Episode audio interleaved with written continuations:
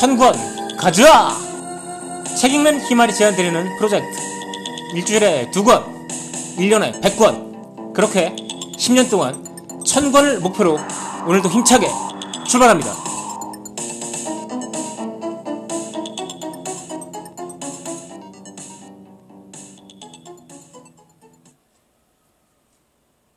안녕하세요. 책임 희말입니다. 오늘은 사이토 다카시의 혼자 있는 시간의 힘이라는 책을 소개해 드리도록 하겠습니다. 사이토 다카시는 굉장히 유명한 사람이죠. 여러 분야에 대해서 특히 자기개발 쪽이지만 어, 인문학을 약간 결합한 책을 굉장히 많이 쓰고 있는 사람이고 국내에 그 사이토 다카시의 책이 번역되는 그 권수를 보면은 정말 국내에도 가진 영향력은 아주 대단하다고 생각할 수 있겠습니다. 더군다나 제가 관찰한 바로는 이 혼자 있는 시간의 힘은 우리나라 베스트셀러 순위에도 상당히 높은 순위에 오랫동안 있었던 것으로 저는 알고 있는데요. 저든 어, 저는 사이토 다카시의 책을 뭐 여러 권을 읽었고요. 한 10권 정도 읽은 것 같고 그 책 중에 단연 압도적으로 가장 쓰레기 같은 책을 하나 뽑으라면 바로 이 책 혼자 있는 시간의 힘을 꼽습니다.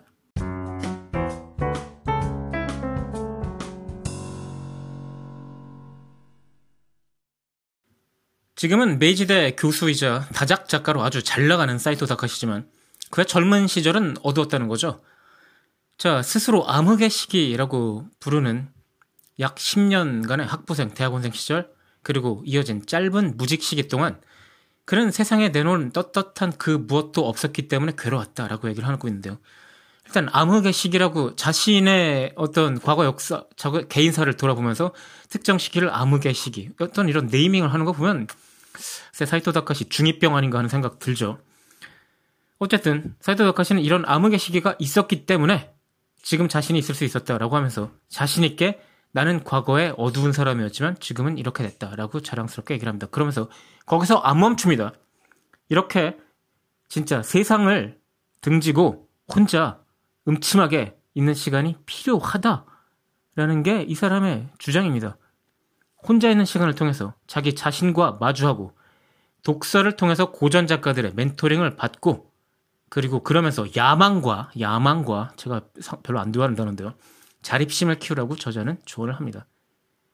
근데 요즘 젊은이들 말로 혼자 있는 것을 두려워해서 이런 시간을 갖지 않는데 그게 문제다라고 얘기를 하는 거죠. 자, 그런데 진짜 찬찬히 읽어보십시오. 젊은 시절에 사이토 다카시를 여러분이 만났다고 생각을 해보시, 잠깐이라도 상상을 해보십시오. 그런 사람을 좋아할 수 있겠습니까? 그런 사람을 친구로 둘 수 있을까요? 저는 안 그럴 것 같거든요. 그런 사람 저는 피할 것 같습니다.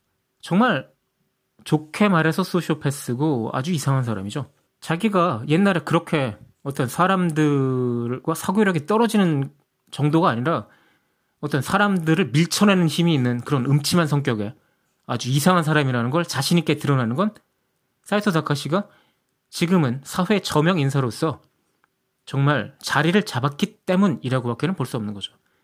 아까도 말씀드렸지만 소위 암흑의 시기라는 10년 동안 사이토 다카시가 괴로웠던 거는 세상에 내놓을 떳떳한 그 무엇도 없었기 때문이라는 겁니다. 나는 지금까지 뭘 했나? 이러는 게 하나도 없네. 라는 굉장히 세속적인 그런 고민을 하고 있었던 거죠. 혼자 있는 시간을 통해서 자기 자신과 마주하고 옛 성현의 가르침을 받고 이런 거창한 차원의 이야기가 아닙니다.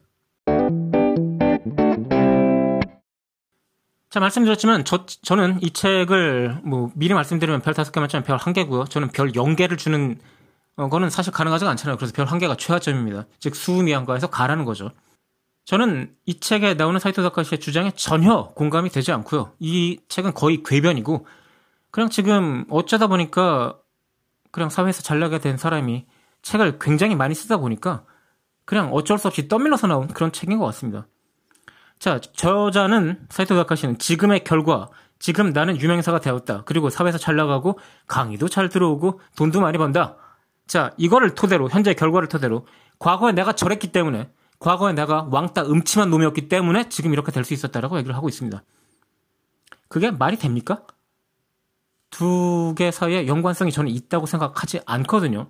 즉 땅을 열심히 팠더니 석유가 나왔다. 그러니까 누구나 땅을 파야 된다라고 주장을 하는 것과 마찬가지라고 생각을 합니다. 더군다나 저자는 땅을 파면 좋은 일이 생길 거야라고 하는 게 아닙니다. 요즘 젊은이들은 땅을 안 파는데 이거 잘못됐다. 땅을 파야 된다라고 주장을 하는 거죠. 즉 자기가 어쩌다가 그 방법으로 성공했으니까 그 방법이 절대 진리고 다른 사람들도 모두 그 방법을 따라야 된다고 하는 아주 이상한 궤변을 펴고 있습니다. 사이토 다카시가 뭐 소크라테스를 만날 정도의 사람도 되지 않겠지만 소크라테스를 만났다면 글쎄요. 소크라테스의 여러 가지 질문을 받다가 아 내가 잘못했네 라고 했을까요? 자, 사이토 다카시는 독, 다독가로 굉장히 유명하죠. 독서에 관한 책을 굉장히 많이 썼고요. 그러 제가 사이토 다카시를 알게 된 것도 독서에 관한 책을 아마 읽다가 알게 된 것 같습니다. 자, 더군다나 독서에 관한 책에서 굉장히 여러 번 이 사람은 주장을 하는데 독서를 자주 하지 않는 사람, 독서가 짧은 사람을 혐오하고 있고요. 그런 표현을 굉장히 스스럼 없이 하는 편입니다.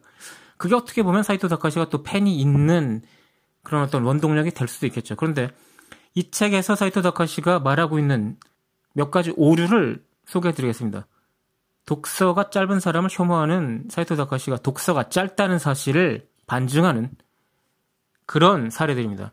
예를 들면 음악을 들으면 전두엽에 혈류가 흐르지 않아 뇌가 슬럼화 된다는 주장을 하면서 그 아무 생각 없이 음악 듣는 요즘 애들 문제다라고 얘기를 하고 있는데요. 이건 근래 뇌과학이 밝혀낸 내용과 전혀 맞지 않죠. 그러니까 근래라는 건 무려 한 15년 전쯤입니다. 이미 21세기 초에 21세기 초도 아니고 뭐 그 전에 이미 이런 책들은 굉장히 많이 나왔거든요. 제가 읽은 책도 여러 권이 되고요. 예를 들면 앤드루 스마트의 뇌의 배신이라는 책을 읽어보면은 즉 default mode network에서 어떤 부분이 활성화되는지를 얘기를 하죠. 자, 음악을 들으면 전두엽에 피가 흐릅니다. 뭐 혈류가 흐르지 않는다? 도대체 무슨 주장인지 혈류라는 말은 도대체 왜 썼는지 모르겠네요. 자, 또 인간과는 달리 동물들은 짝을 잃어도 슬퍼하지 않는다라는 말이 나옵니다. 아니 무슨 얘기입니까 지금? 고구려 유리왕이 이미 지금 새들이 짝을 잃고 슬퍼하는 그 모습을 보고 황조가를 썼죠. 유리왕만 그랬습니까? 동서 고금으로 그런 문학 작품이 수도 없이 많습니다. 제가 읽었던 책 중에는 칼 세피나의 Beyond Words 말을 넘어서라는 굉장히 훌륭한 책이 있는데요. 아, 불행하게도 아직 이거는 우리 말로는 번역이 안 돼서 나와 있고요.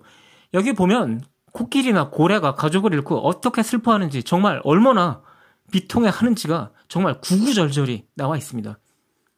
도대체 사이토 다카시는 무슨 책을 읽길래 이렇게 무식한 주장을 하는 걸까요?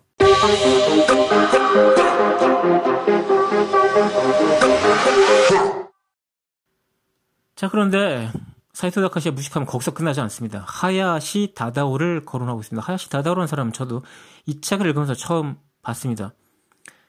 자, 하야시 다다오는 2차 대전 당시에 결국 저 카미카제 파일럿으로서 세상을 하직한 사람인데요.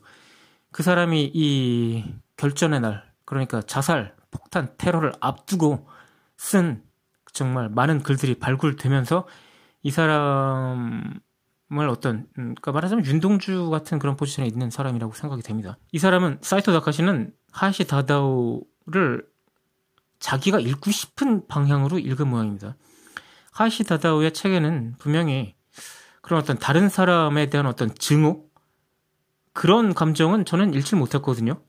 그냥 상황에 대한 답답함과 그 어떤 자기가 통제할 수 없는 변수로서 자신의 삶이 정의되는 데에 대한 어떤 그 허탈함 그것만 저는 읽을 수 있었는데 사이토 다카시는 이렇게 얘기합니다. 하야시 다다오를 거론하면서 나도 하야시 다다오처럼 평범한 사람을 증오한다라고 이야기를 합니다. 진짜 이 문장을 전 여러 번 다시 읽었거든요. 이거 진짜 이렇게 썼나? 인격이 의심되는 문장 아닙니까? 하야시 다다오에 대해서는 제가 이 책을 읽고 나서 인터넷 검색을 좀 해봤는데요. 아무리 검색해봐도 하야시 다다오가 평범한 사람을 증오한다라고 말한 부분을 찾을 수가 없었습니다.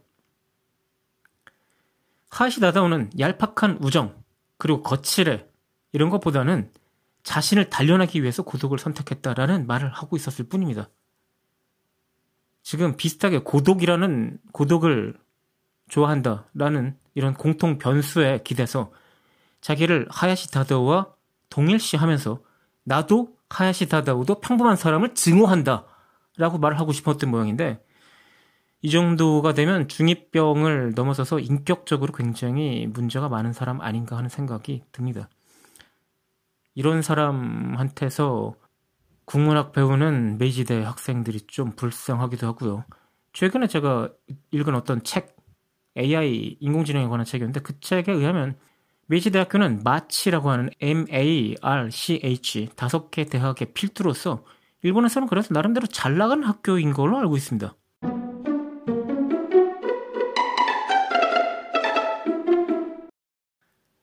자, 이 책 읽은 게 저 굉장히 지금, 음, 지금 팟캐스트를 녹음하고 있지만 좀 오래됐고요. 한 1년 반 정도 된 것 같은데. 그 당시 읽고 나서 저는 진짜 배신감도 배신감이지만 일단 분노가 정말 많이 치밀더라고요. 뭐 제가 마음 수양이 부족해서 그런 측면도 있겠지만 어떻게 이런 책이 단순히 일본에서 출판되는 것을 넘어서 한국에 번역이 돼서 나올 수가 있는가? 이 책을 읽어보면 진짜 사이토 다카시라는 사람의 인격을 의심하지 않을 수가 없습니다. 하지만 이런 사람으로부터도 배울 수 있죠. 바로 그런 고사성어가 타산지석 아니겠습니까? 이렇게 되지는 말자라는 생각을 한다는 의미에서 책을 많이 읽 때 책을 많이 읽었다고 다른 사람들을 혐오하지 말고 내가 고독한 어떤 자기 수양의 시간을 가진다고 해서 그렇지 않은 사람들을 혐오하는 그리고 혐오한다고 책에다 이렇게 자신 자신 있게 쓰는 저런 사람은 되지 말자고 한번 다짐해 봅니다. 책을 읽다 보면 결국 안 좋은 책을 만날 수밖에 없는데요.